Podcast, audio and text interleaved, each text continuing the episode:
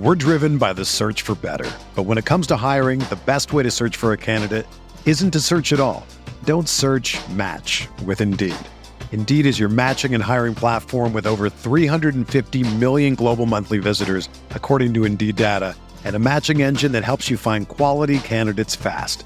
Ditch the busy work. Use Indeed for scheduling, screening, and messaging so you can connect with candidates faster.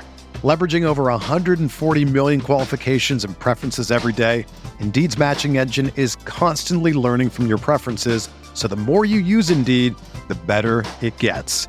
Join more than 3.5 million businesses worldwide that use Indeed to hire great talent fast. And listeners of this show will get a $75 sponsored job credit to get your jobs more visibility at Indeed.com slash BlueWire. Just go to Indeed.com slash BlueWire right now and support our show by saying that you heard about Indeed on this podcast. That's Indeed.com slash BlueWire. Terms and conditions apply. Need to hire? You need Indeed. What do you think about the Laker team now? You follow the box scores, of the games every day? Just the Lakers. You're kidding. That is really a compliment. I was pleased to see you smile at the top of our show because once the game starts, you have a game face. You don't smile much out there. I don't think you have to do things for money anymore. Correct. What's up, Laker fans? Welcome to the Laker Film Room Podcast, brought to you by the Blue Wire Podcast Network. I'm Pete, joined by Darius and Mike. And while we are dying to talk about this whole new team, and that'll be probably the next pod called Whole New Team, right? Where we talk about just a, a crazy summer that we haven't been able to talk to or talk about on a day to day basis. But before we do that, we want to say a proper goodbye to three longtime Lakers that are champions with this team, and that's KCP, Kyle Kuzma, and Alex Caruso. Let's start with Kentavious Caldwell Pope. He was with Detroit, and it's funny the musical chairs that the NBA can be.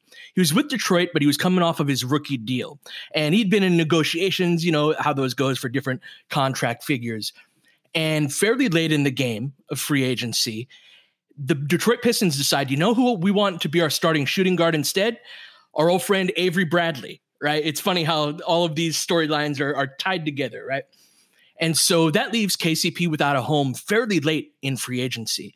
And the Lakers signed him to a one year, I believe, $18 million deal. And in the press conference, Rob Pelinka called him manna from heaven, right?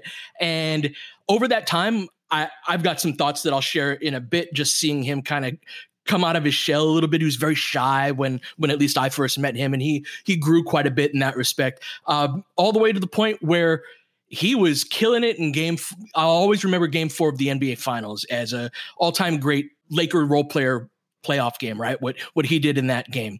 I've got a lot of them, but let's start with you, Darius. Favorite KCP memory? If we're just talking about a specific memory for KCP, it would probably be in those finals against the Heat KCP is sort of isolated at the top of the key, um, shot clock running down, and that's basically where you typically would not want KCP, you know what, KCP to have the ball.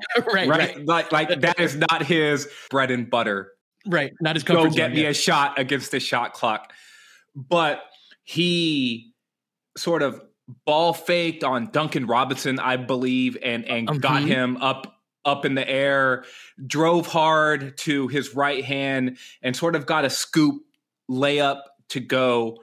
And that play is one of my favorite KCP plays just because a of like how important it was and, and what it meant in terms of stakes and the part of the season and and everything else but also because I was a doubter of him famously on the pod you you know when it was when he was up for free agency I was basically saying that I was ready to see him go and I had had plenty of off pod off Twitter, off everything conversations with people where I probably expressed even more frustration with him privately than I did publicly, even. And to see him get to the point where he was making one of the biggest plays in a game at the highest stakes with NBA championships on the line was just a place I never really thought he would get to in a Lakers uniform for sure. It's sort of funny to say that one of my favorite moments of him was one where I was ultimately proven the most wrong I may have been out of any player who stuck with the Lakers for a long period of time. But that was the essence of KCP to me. Like, he was a frustrating player to me for a good portion of of his Laker tenure, but ultimately proved stones as a role player. And when given the opportunity to step up in that run where a lot of things needed to go right for the Lakers to win, one thing that went right was KCP. And I'll never forget him as a Lakers role player, specifically for that climb that he took. The guy that I was most wrong about was definitely Rajon Rondo, uh, but I was on the pro KCP island, and I felt like I was. It was me and Frank Vogel and the players basically uh, for a while, and that was that always colors it for me though. Some like when you have a certain element of support with your teammates and real support, not just sort of the sound bites for on the air and stuff like that, but when you have that built up, it, it, it tells me something about a guy. And I also liked the fact that no matter how he was shooting, he never let it impact how much he ran in transition, yes, how much he amen. ran around screens, um, how much he competed on the defensive side of the floor. So those things to me were always gonna gonna line it up so that even if he had a bad shooting game over the course of say a playoff series, he was gonna get put more on the table than he was gonna take off. And then when he was hitting shots, they were really really tough to beat. And so I won't necessarily point to just one specific memory. Darius just had a good one, but I think of the finals against Miami as emblematic of what KCP is. So, first of all, he was really good on defense the whole time. And this was a tough series for that because they had, you know, Duncan Robinson, um, and or Her- uh, Tyler Herro, who came in pretty hot, and a couple of other guys like Dragic early in the series, and and you know, like when Kendrick Nunn came in off the bench, that really needed to be tracked closely, and you could count on him for that. And then on the other end, he ultimately shoots only 31% from three for the series, but that's mostly because in game two, he was two for 11. Um, and they won that game rather convincingly. But if you look at games three, games four, five, and six, three for eight, three for eight, two for seven. So again, not like terrific percentages, but enough to punish you for leaving the other guys open. He finishes with 15, 16, and 17 points in those three games to close them out. So that to me, like Pete, I know you're always about when you think of all the Lakers over the course of your life you can't take that away from him right now. He was key to winning a championship, which is the whole point and what the Lakers do. And so that is the part that I'll focus the most on. KCP should never have to buy a beer in Los Angeles again. I mean, we are rightfully so going to wax loquacious about how Alex Caruso played hard and gave it everything that he had later in the pod. KCP fits that too. And he was one of the most durable players in the NBA. There's there was rarely ever a game where you're like, you know, KCP's not going hard in this game. There would be, in fact, when KCP was bad, it would be because he would turn the dial up too much. We saw that moment in this uh, Phoenix series, right? This past season, where KCP did not have a good offensive series. And there's that moment where LeBron's telling him to pick it up, right? Like KCP cared a lot. That's not true of every NBA player, right? Like KCP really wanted to do his best. He really wanted to contribute to the team. And that is something that when he he needed somebody right to bring him back like it's okay calm down right? Like it, just keep doing what you do you're a shooter. And you could see without hearing the words darius that lebron was telling him in that moment that i think that's what mike's saying about that love and that real support that you get from your teammates. You earn that through that constant competitiveness competitiveness that constant doing what's right for your team and giving it everything you have. People around you can see that. I don't know what LeBron was saying to him, right? He wasn't mic'd up. We'll never have the tape but I can almost guarantee you it was some version of I'm passing to you for a reason. I believe in you. Yes, sir. And no matter how colorful the language could have been or not, I'm pretty sure that was the essence of LeBron's message in that moment. And it speaks to that belief in the way that you were saying. The other thing I will say about KCP is that before the Anthony Davis trade, he played on teams that were not expected to win very much right? Like you mentioned the circumstances that he actually came to the Lakers, and it was sort of just like, oh, late in the game, they don't really have another option. And even in LeBron's first year, it was they have LeBron, but the construction of that team was always a little bit like, oh, this is a bit experimental, right? And the Lakers never really had a chance to play in high stakes games until after the AD trade.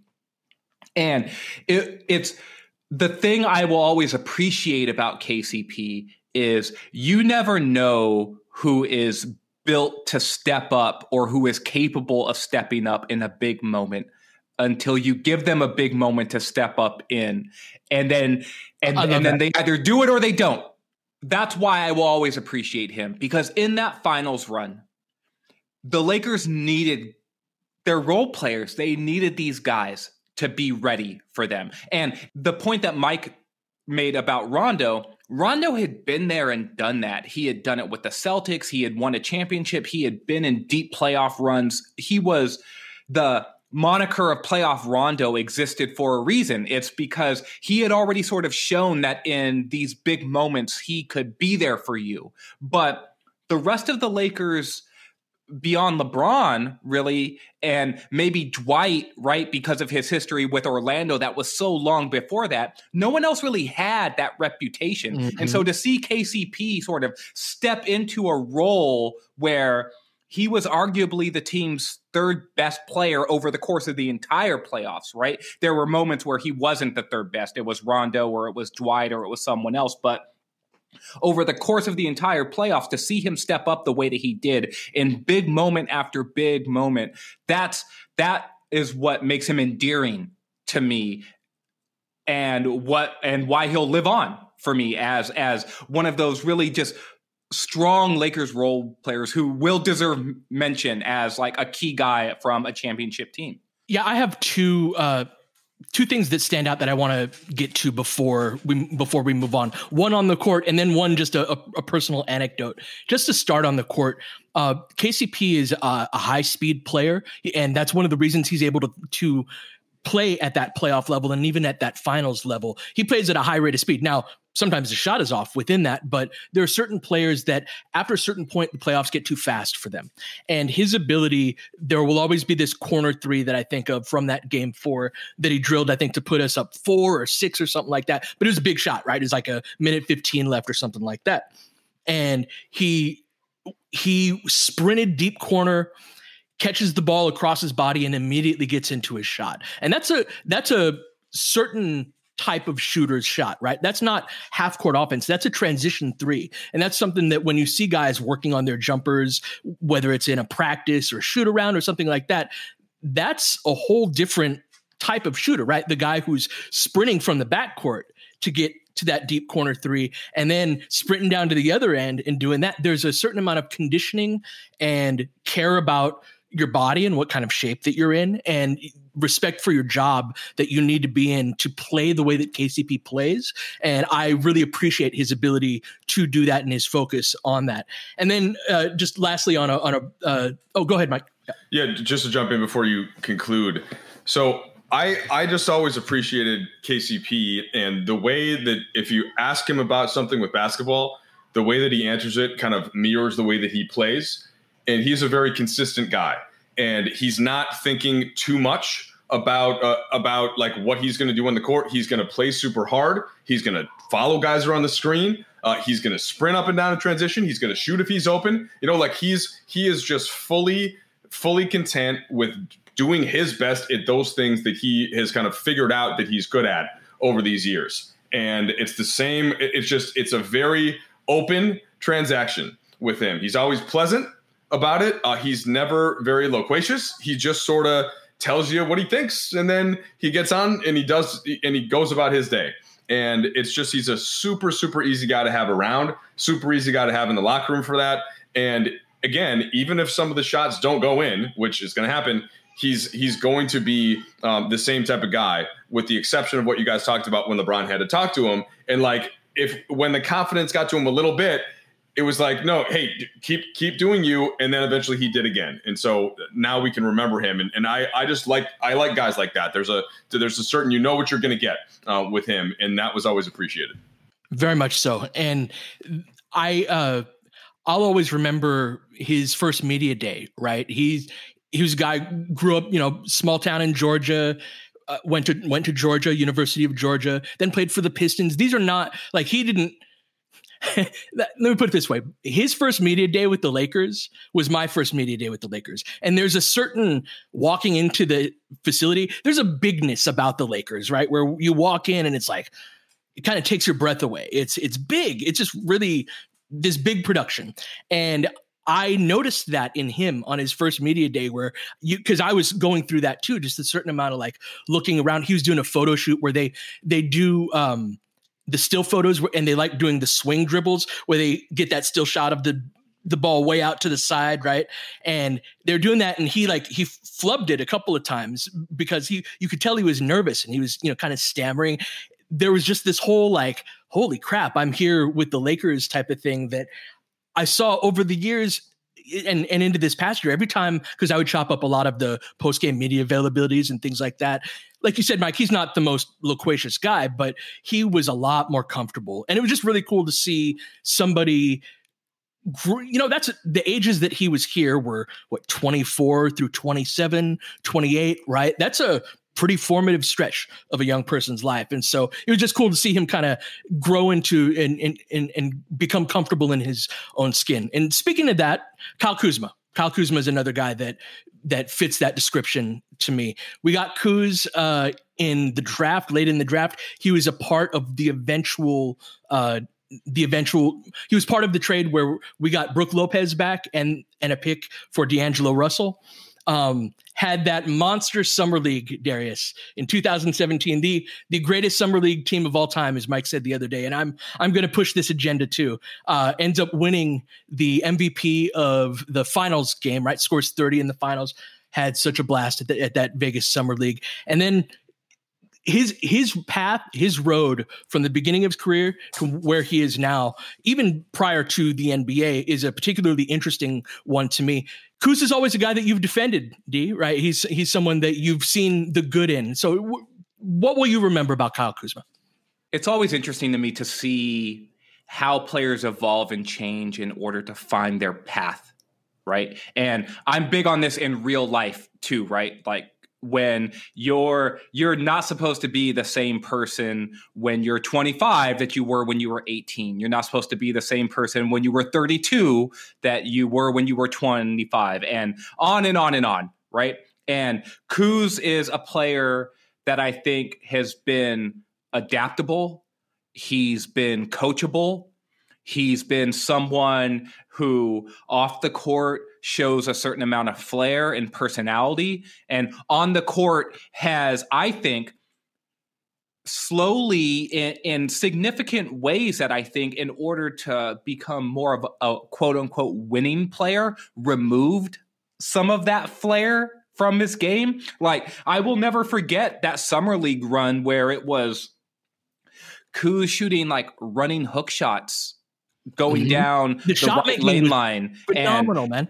And and like step back shots and sort of like off the dribble moves, and it was sort of like, oh, like who who is this dude? Right? Like this combo forward from Utah that I'd never heard of, right? And the idea that he could be like remember the Kuz BI debates and and, and who is going to be like the the next Lakers great young player and, and, could it really be the dude who they drafted 27th over all of these dudes who were drafted like in the top 10 right? Like the Julius Randles and and the D'Angelo Russells and Lonzo Balls and Brandon Ingrams but like oh but here's Kuz. He's the one who can get you 30 in in a game and there was always a certain maturity to his and polish to him as a basketball player that I thought man like this dude really has something but to see him c- continuously like take steps forward and improve incrementally in ways that help you actually win. That's the thing that I think is so important when we talk about who Kyle Kuzma is as as a player and why I'll always root for him regardless of where he goes, right? Like he may or may not stick in Washington. He could play on three or four more teams for the rest of his career, but I'm always going to remember Kuz Mike for all of the ways that he worked in order to get better and become a player who could contribute to a championship team. No question. So I've got a real soft spot for Kuz as well, and it really does go back and start with that league experiences. And so I've got all kinds of memories and stories just from that, and then look to where we are now. But I think about him in, in a way like this. So when I was in high school and really just all growing up, I was a rule follower, particularly for my parents. I didn't want to disappoint them. And so they they instituted, or I had always had a curfew at the time, right? A, a curfew, and it was it was midnight, and I would whine about it a lot, especially after the point where I felt like I had earned their trust. And my friends were staying out later than that, and especially during senior year. And so this is an ongoing argument, and they were just trying to. This is the point of principle. It's hard for them to go to sleep if I weren't there, etc.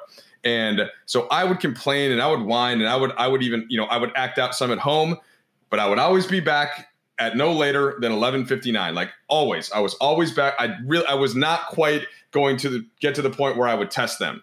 And with Kuz wherever he might say and he might have been disappointed at times sometimes he wanted to, to score more sometimes he didn't understand his role but he always still uh, like came on the court and found some way to contribute.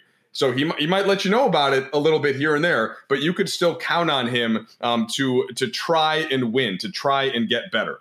And I I just always appreciated that element of him that I think got sort of I don't think he gets enough credit for that, whether it's because of the like something stupid like uh, fashion photos on IG, you know, like who cares? It, it, so Pete, if you want to weigh in on that, and then I, there is one game that I remember uh, that I want to get to. Let's take a quick break. Come back. Tell us about that game. We're driven by the search for better, but when it comes to hiring, the best way to search for a candidate isn't to search at all. Don't search match with Indeed. Indeed is your matching and hiring platform with over 350 million global monthly visitors, according to Indeed data, and a matching engine that helps you find quality candidates fast. Ditch the busy work. Use Indeed for scheduling, screening, and messaging so you can connect with candidates faster. Leveraging over 140 million qualifications and preferences every day, Indeed's matching engine is constantly learning from your preferences so the more you use Indeed, the better it gets. Join more than 3.5 million businesses worldwide that use Indeed to hire great talent fast. And listeners of this show will get a $75 sponsored job credit to get your jobs more visibility at Indeed.com slash BlueWire. Just go to Indeed.com slash BlueWire right now and support our show by saying that you heard about Indeed on this podcast. That's Indeed.com slash BlueWire. Terms and conditions apply. Need to hire? You need Indeed. When you need mealtime inspiration, it's worth shopping Kroger, where you'll find over 30,000 mouthwatering choices that excite your inner foodie. And no matter what tasty choice you make, you'll enjoy our everyday low prices, plus extra ways to save, like digital coupons worth over $600 each week. You can also save up to $1 off per gallon at the pump with fuel points. More savings and more inspiring flavors make shopping Kroger worth it every time. Kroger, fresh for everyone. Fuel restrictions apply.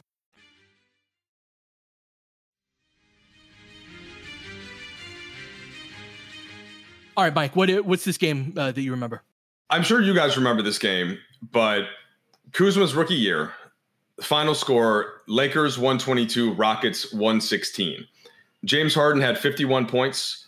He went to the free throw line 21 times. Uh, Chris Paul played in this game, did not play well. Uh, he was minus 16. This was at Houston, right? This was at okay, Houston. Yeah, I remember. Yep. Uh, the starting lineup was was Lonzo, Josh Hart, Bi, Kuz, and Andrew Bogut, believe it or not. Wow. Bogut yeah. plays seven. And then, but Larry Nance uh, Jr. ends up playing 22 minutes uh, in this one. And then uh, Julius only played eight minutes off the bench. Clarkson played 18, Caruso three. And then, yep, Corey Brewer played 25 minutes, was seven for nine from the field. And I, have been going on for too long about it, but 21 points off the bench from Brewer, not exactly expected. But Kuz in this game, 12 for 17 from the field, seven for 10 from three, seven for 10 from the line, 38 points, seven boards, four assists, one block, zero turnovers. And I just, that was kind of the wait, this in this game was in um it was in kind of like the middle of the season. Yeah, I think the so in the Lakers at this point they were 11 and 17 going into that game, right? Young, but this was kind of like the okay, hold on, wait. So we got Lonzo and Bi. Josh Hart is good, and then Kuz can give you 38 against like a real Houston team that's going to get to the conference finals, and it was just a moment. It was kind of a it was like the peak moment of hope, I think, for the future for the kids and and Kuz being the guy that handled the load like that uh, was awesome. So go go back and try to find that game if you if you want to have some fun. And uh, and especially Darius, you talked about some of the shots that he makes, like the the weird, you know, like euro step from 15 feet out and then off glass somehow with the wrong hand at like an Anthony Davis angle. All that stuff, man, was happening in that game. So it was a lot of fun. I hope he can get back to that. Right, that's the player that I've seen Kyle Kuzma be an 18 point scorer in this league. And I've seen him be a solid wing defender that has some versatility, that has some scoring pop here and there, there that can step in if one of your stars are out. I haven't seen him be that guy at the same time, and I hope he can do that in Washington because wings who can put the ball in the hoop in the high teens and have some defensive ability get paid really, really nicely, right? And that's something that Kuz's journey, Kuz was not a high rec- recruit. He ended up going to Utah, but was redshirted his freshman year. He was an end of the bench player at the University of Utah, which produces pros, but is not a hotbed, right? If you're a third stringer on the University of Utah, very low odds you end up in the NBA, right? He ends up working his way up there. Same thing's true with the Lakers. He was, I remember before that draft, he was projected as a second round pick, ends up creeping into the end of the, the first round. I know San Antonio liked him as well, but he was not somebody that was part of uh, a, a, lauded class, right? Like it, he was not somebody that it was like, oh crap, we drafted Kyle Kuzma from the moment that we drafted him, and there's all this sorts of excitement. Now, of course, he goes on a tear in summer league, and being crazy Laker fans as we are, you know, we were ready to. It had been a minute since we'd seen good basketball, so seeing a fun team win something in, in Lakers colors was was certainly uh, enjoyable, and we got all aboard. And Darius, he was a guy though from the day he came in, like you said, could put the ball in the bucket. What are the next steps for him? How does he get to being that guy where he can put? We've seen different elements of his game, but not as much at the same time.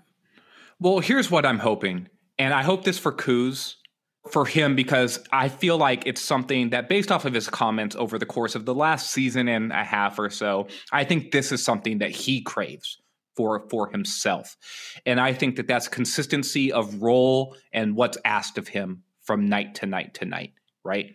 And I'm hoping that if he gets that, he could then channel the best parts of his game on most nights right? Because unless you're a super duper star, you're not going to be I get you 20 a night, I get you 7 rebounds a night and I get you 4 assists a night, right? Like those those could end up being your averages at the end of the season, but that's not what you're doing every single time you you step on the floor. There's going to be fluctuations. There there's going to be inconsistencies. We saw it even from like a guy like Khris Middleton in like the NBA playoffs, right? Absolutely.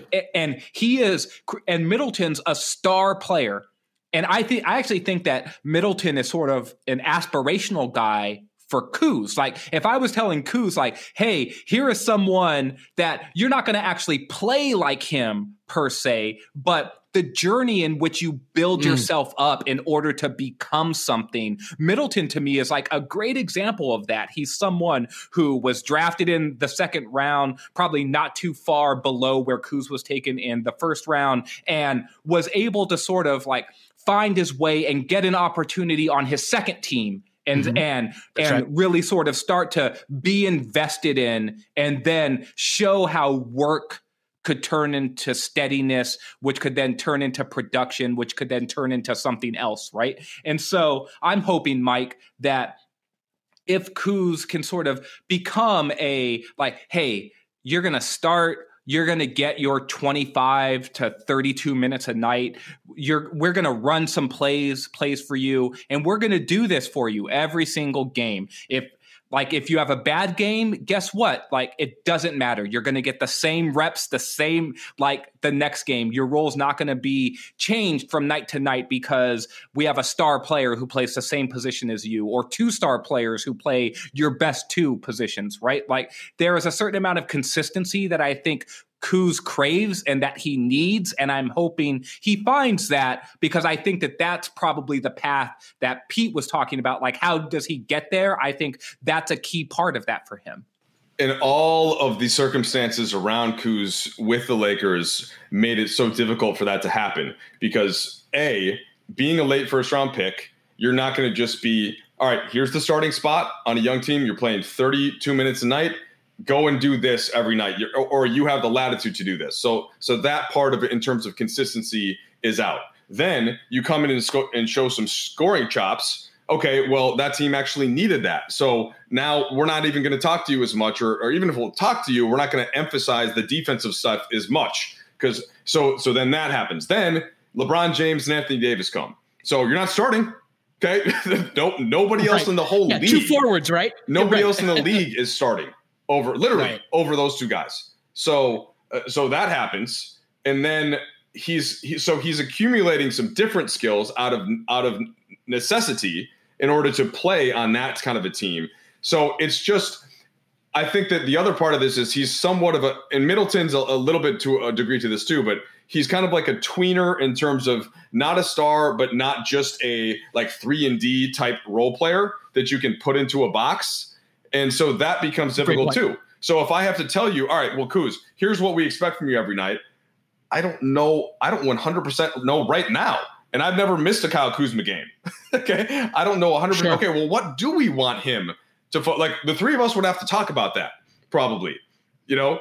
Well, that's part of that's part of what's great about him, Mike, is yeah. that he is adaptable, right? This is this is both a strength and a weakness for him. That's my right? yeah. That's is my he point. Can, he can be anything that you need him to be, but sometimes you need to be something, right? Like, and it needs to be something that I think I think Washington's a good place for him. Frankly, I think that that's somewhere where amongst their forwards he stands out as a scorer, right? Like they've got Deni, they've got Rui, they've got all these guys, they've got Bertans that have specialties, or like Rui is a guy who's a, a great athlete. He's a great run and jump guy, right? They're, they do not quite have a Kyle Kuzma, and I think that having space to be the guy that he can become because there is a certain amount of the frustration with Kuz that I, I, certainly think is warranted, right? I don't care about the IG stuff or if people find him annoying on social media. I, I don't care at all. Yeah. There is also a certain degree of like, hey, we need we need this from you tonight, right? Like we needed we need you to be able to fill in this spot, fill in that spot but I think in his instance, being out of that environment where having to contour to the existing structure of the team will allow him to be, I think it's a more free and open environment for him to thrive and and somewhere where I think he'll be able to put those two things together. Just to add quickly and to kind of summarize, so to answer my own question as to what I would expect or want from him.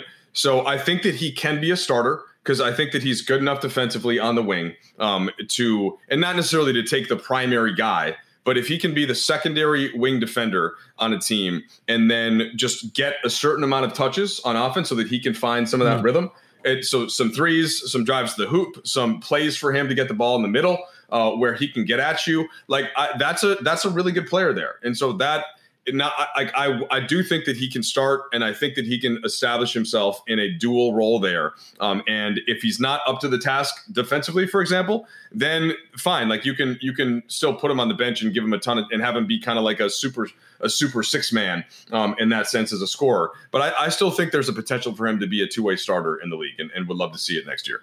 Me as well. I'm going to miss Kuz. I think that he probably never got enough credit for his versatility and the differences in asks that he's had to sort of try to reach on any given night, much less over the course of his entire career. Um, and he probably caught a bit too much like bullseye and spotlight on when he wasn't as good as he needed to be. Mm. Right. Mm-hmm. And that's a harsh environment to live in yeah. when you're a young player. And it's one of the reasons why the Lakers isn't a place for everyone. I don't think. But Kuz was one of the guys where I thought he sort of embraced that. And for better or for worse, right? But I think for the most part, he understood what it meant to play for the Los Angeles Lakers. And he went out there and he was always going to give you his all. And I think that goes back to the point that Mike made at the very beginning, which which was would he maybe cryptically say some stuff every once in a while that expressed a certain amount of of discontent? Yeah, but when he went out there to actually play on the court, you never got the sense that he was pouting. You never got the sense that he was disappointed with anything. He was out there trying to win the damn game. And I always appreciated that about Kuz. And best of luck to him in Washington. Absolutely. Best of luck to Kuz. I hope he uh, has the space and freedom to, to, shine in a role that I think he's ready to, to step into.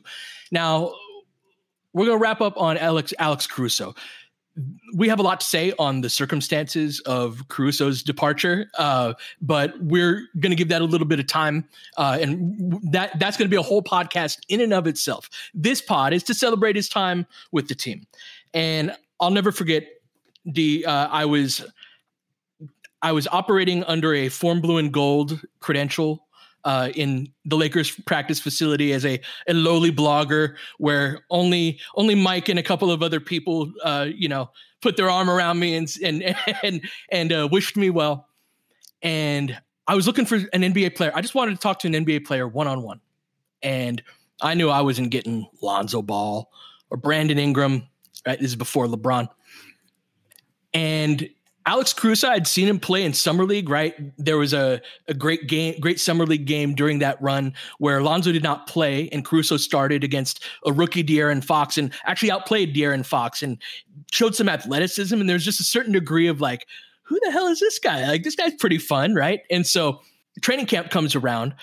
I get the chance to talk to Alex one on one, and we have this conversation about just what it's like to play point guard, right? Because he he was the guy where I was I was I asked the MR team like, "Hey, would I be able to talk to Caruso?" They're like, "Yeah, that's fine, sweet." And so we have this conversation, and he was he was the nicest guy and total basketball dork. We talk about playing the point guard position, different elements of that, and we saw him grow. Man, he was somebody that went through the G League, went through you know, end of the bench guy, called up at the end of a weird year type of thing, ends up getting re signed. He was Lakers' first two way contract and works himself up to the pinnacle of being a starter in game six of the NBA Finals, the final game of the NBA Finals, and was an excellent contributor throughout. And that is my game, if I have to pick one, because it's such an emblematic Alex Caruso look at the box score all this time later before and don't look at the plus minus column yet. Just look at the counting stats and you if you hadn't watched the game, you'd be like,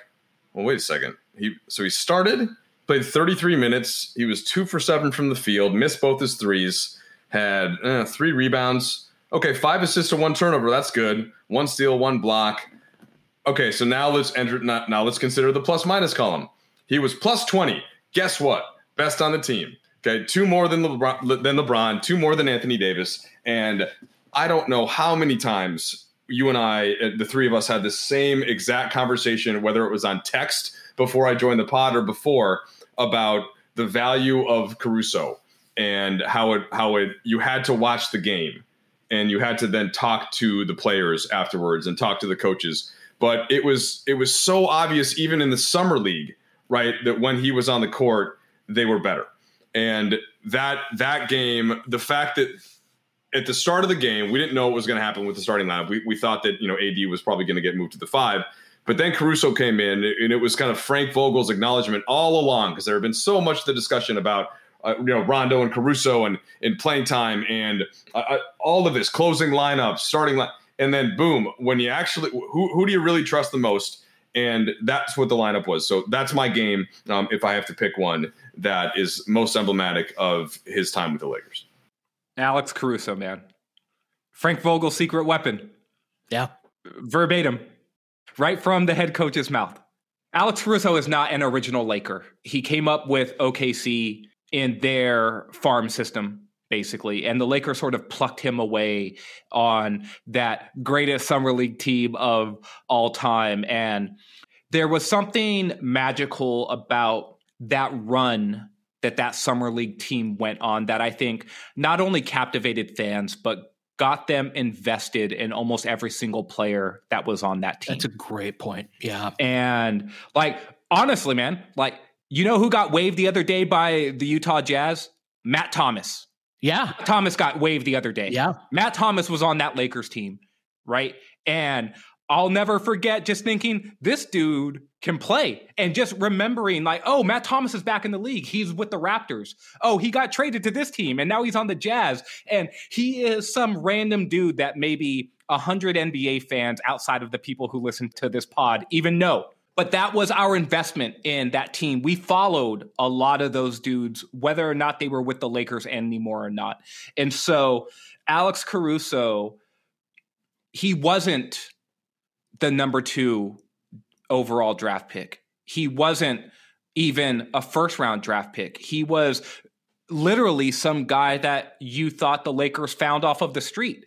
And the way he looked, balding white dude, looked like he could have come off the street, like he was an accountant. Although there's, I always say this: if you stand next to him, like he's big, yeah. he's six five, he's he's got muscle sinew popping out. So oh, like, yeah, I just like to I will miss I will miss headshot. Mike. Only the headshot looks like that. If you go up to next to him and you're like, you do not. That's all I'm saying. Like he looks like a pro athlete. That's all. I just, just want to put that out there. Mike, I'm going to miss you describing in detail the muscular nature of Alex Caruso. That's going to be right near the top of the things that I miss. Anyway, continue, D. You're welcome. I'm Caruso though, and so Caruso is to me the classic definition of a fan favorite in this way for because at first a fan favorite is the dude who you don't expect to do anything and sort of does a few things.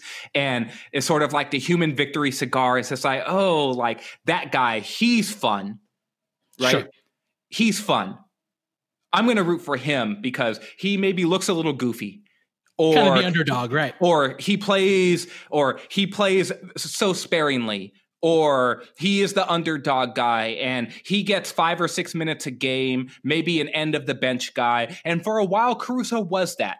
And he would come in and he would get a dunk, and it would be like, oh my goodness, look at the white boy fly. He's the bald eagle. He's all these things. And like the Lakers called, they called him the GOAT. And it was sort of like, it was a joke at first, right? And, but over time, what you realized was, and if you were watching the entire time, if you were actually watching the entire time, what you actually realized is it's like, no, this dude's good at basketball. He is a he makes winning plays. He does the little things really well. And if and if you let him continue to play, those things are going to translate. Just trust us on this. Just trust us. And I feel like for about a season and a half, when he was just a two way player, it was a lot of just trust us. Sure. Right? Well, and getting opportunity in the NBA is difficult. The guy might be able to play, but that there are a lot of other things that factor into that, including the other guys that you're going up against. And so, Mike, over time, as he started to get more minutes, and he started to show that he actually could play in the NBA. And then the Lakers get LeBron, and it's sort of like, oh, look at this synergy and chemistry that he has with with LeBron. Like, oh, did you look at the box score? Oh, wait, look at the point of attack defense. Look at the help defense. Now look at the transition and look at the dunks. And oh, he was plus twenty, and the Lakers won by five. Oh, he was plus seventeen, and and he was that in thirteen minutes right? And it's sort of like, wait, he's actually really good now. And the just trust us became don't you see it now? Sure. Right. And the, and and so he becomes a fan favorite for a whole nother reason. Not because he's the sort of accountant looking white dude who dunks on Kevin Durant on a follow tip, right? right? He is the fan favorite because when he plays, you win. Yeah, we go and, on a 12 to 2 run at some point. Yeah. Right? And and so my favorite players have always been the best players.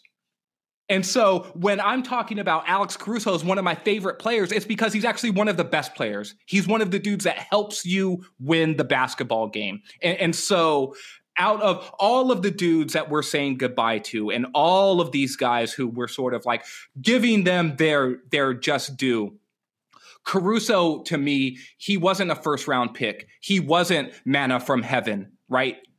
He was a two-way contract guy who built his way up into being a high quality championship level role player that when it was time to go win the game and not just win the game but win the damn championship he was one of the dudes who the head coach said you you you're the one i trust and there is something in that to me that will live with I it'll live with me and I'm sure it'll live with both of you for like as long as you follow the team.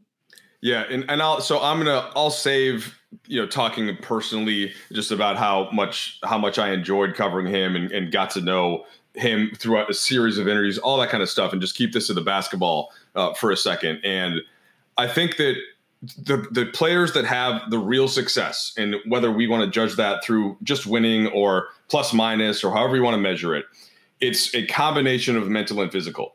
And his mental is the is one of the biggest reasons he clicked with LeBron because he was smart enough to know when to cut to the hoop, when to set a screen at the right angle, when to all of these things that LeBron it just comes so quickly to him that another player that can see it like that, it's just going to work. But the second part, and this is why I, I made sure to point out his physique or his athleticism, is because he had the physicality and the athleticism to be able to execute on what his right. brain was letting him do. And that that is the difference between like a high level NBA player and a lot of guys that get stuck with one or the other in college. Like a, a, a I'm saying a great college player, but either like a great thinker or a great athlete and he had both elements. Now, he didn't have, he does not have overwhelming skill.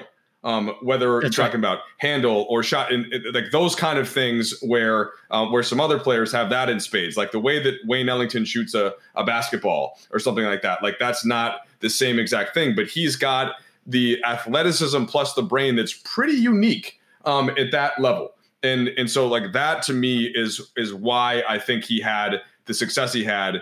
And of course, the work rate gets mixed into that. And you have to work towards those things and you have to be obsessed with winning. But if you go back and just think, read his story of playing basketball, it's always been like that for him. He's always, at every level, he's found some way eventually to wear down, you know, the high school coach and then the college coach and then the G League coach and then the NBA coach. Like eventually, it might take him a second because the skill set isn't that obvious right away. But the more that you watch it work and the more that the, the stats back it up and thank goodness for the ad- advanced stats which is basically how i i used all of my arguments um or not arguments all of my questions as to hey uh, the two man lineup grouping with caruso and lebron that's pretty good right?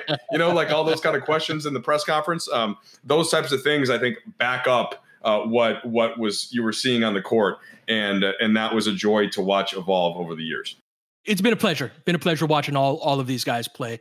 With Alex in particular, losing him has been such a gut punch. And again, we're going to do a whole pod on the transactional aspects of it, right? Like the, you know, the composition of the roster. That's not what this pod is for. It's to remember and and appreciate. But in losing Alex, I've been thinking because it's different than KCP and Kuz, right? That's a trade. You're getting you're getting Russell Westbrook back. In in Alex's case, there's no tangible return. There's no tangible reason why did he leave and and why is why would basketball people decide we're going to go in another direction. And I'm and I'm very happy with the overall composition of the roster. Don't get me wrong, but Alex is a really good player, and it's difficult to be a very good player when you're six four, six five, and you don't have much of a handle, not by NBA standards. You don't have much of a jump shot, not by NBA standards. Now I know he shot 40% for, for three, and that's on mostly stationary, the easier jumpers, but he's not a pure shooter. And we've seen in two straight playoffs, right? The percentages on his jumper drop. That's just the nature of his game. He is not, he's not a natural shooter. He's worked his way to being competent and passable. But what he helped me get an appreciation for, and this is in conjunction with LeBron, is the idea of advantage extension that I talked a lot about this season, right? The knowing when to cut at the right time, as you said, knowing when to set that that pin screen, knowing when to rotate on defense or on your X outs, on your X out closeouts, that oh, this is the next place that I'm going to, just a quarter of a second faster than than the next guy. That is something that on its own, it's interesting to me that yeah, we'll talk more about this in the pod about losing Caruso. But I think Alex has more value to a team like us than to most teams because LeBron is the dance partner, right? Like Le- LeBron is the guy that when Alex goes and cuts at this time, LeBron knows exactly what that means and sees exactly the same thing and in instantaneously in a way that other players do not. And so that advantage extension doesn't matter without the more important pieces, which is the creation and then the finishing of it. But it does matter, right? It's like a side dish on a great plate. You might you might love the green beans, but if the steak was bad, you're not going back to the steakhouse, right? And but Alex, Alex showed me a lot, Darius, and let's wrap up uh, with, with your thoughts on this, on just those in between parts of the game and the the value of those elements of basketball. One of the reasons why Alex is one of my favorite players from this short window in which he was on the team is because of all of the things that you said, Pete. It's instincts, it's feel, it's understanding. And that speaks to Mike's mental point, right? About being able to think the game. But there's also feeling the game and understanding the game. And you do not have time to think when you're on the basketball court. Not an NBA basketball court. You may be able to be out there and think when Mike's made jokes about playing with his kids, right? When you've got all this advantage, maybe you have time to think, right? I've got all this physical advantage. I can do whatever I want. I'm just going to think. Right? Oh, I'm. I'll do this right now. Let me go between my legs and cross over, and that dude's gonna fall, and then I'm gonna go over here on an NBA court, milliseconds can be the difference between a successful play and a, and a total failure. And Caruso, his feel for how to operate in those middle spaces, how to operate in and and be that sort of connective tissue between the player with the ball and the player who's going to finish the play, right? There was one of the last plays, great plays that Alex made that I'll remember was at the end of the last regular season game between the Suns and the Lakers. And this was the Anthony Davis game. And we're going to remember it as, oh man, that was the game that will always have us wistful about what the Lakers could have done in the first round against the Suns if everyone had been healthy, particularly AD. But AD was dominant that game against the Suns. His last basket was there was a bunch of switching that the Suns had done, and Devin Booker had ended up on AD in the post. And Booker was trying to get around in three quarter front and ultimately got in front of, of AD. And Alex has seen all of this from a different part of the floor, and he doesn't have have the ball. He flashes middle. Yeah, Marc has the ball pass. right around. Marc has the ball right around half court on the right sideline, and AC flashes middle and AC flashes middle, and he doesn't think an instant. He instinctively n- understands exactly what the situation is. He throws a lob right over the top, almost a touch pass lob. As soon as he catches it, because he like he knew exactly where he was going to go. Right. And AD goes up, reverse dunk, and one foul right? And AD's pointing at the crowd and screaming and like, I'm back. That's right. And that may have been the highest moment the Lakers had felt really all season to that point. And who was in the middle of that play? Alex Caruso was in the middle of that play. And if there's a lasting memory that I will have of him, it's that. It's in in the middle of all of this superstars, right? there's a superstar here, there's a superstar there. One has the ball, the other one is dunking. Who is in the middle? A lot of times it was Alex Caruso. And that's why he was one of my favorites. The stuff in the middle matters. It matters. It, not as much as the superstars, nowhere close, but the stuff in the middle matters for sure. And that's what I got on AC, and it's why I'll miss him. Yeah. The, the guys like that are rare. I'm, I'm gonna miss all these guys, and we're very grateful and appreciative of their contributions to a Lakers championship. I hope that one day we talk of them uh, as we do, you know, your Rick Foxes and Derek Fishers and the guys that that helped us win uh, other titles. Thank you to Kenny, to Kuz, and to Alex for for all that. Uh, we will be back tomorrow to discuss how this is an entirely new team, and in their place, we've got a whole new cast of characters.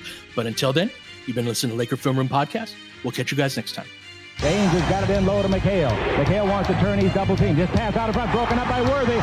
Tip to Magic. Worthy dies on his belly. Magic scores. There's Magic got it.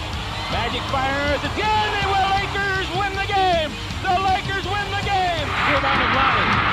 Three seconds left. Van Exel to win it. It's on the way. Good. Kobe Bryant, 48 points, 16 rebounds. Shaq with his eighth block shot that ties an NBA Finals record. A lot of Laker fans sticking around for this. You're seeing something that's very rare indeed. A Laker to get MVP chance Right, in Boston. in Boston. Of all places. Are you kidding me? Kobe, hard to believe. Are you kidding me? Unreal. Are you kidding me? Lakers looking to push.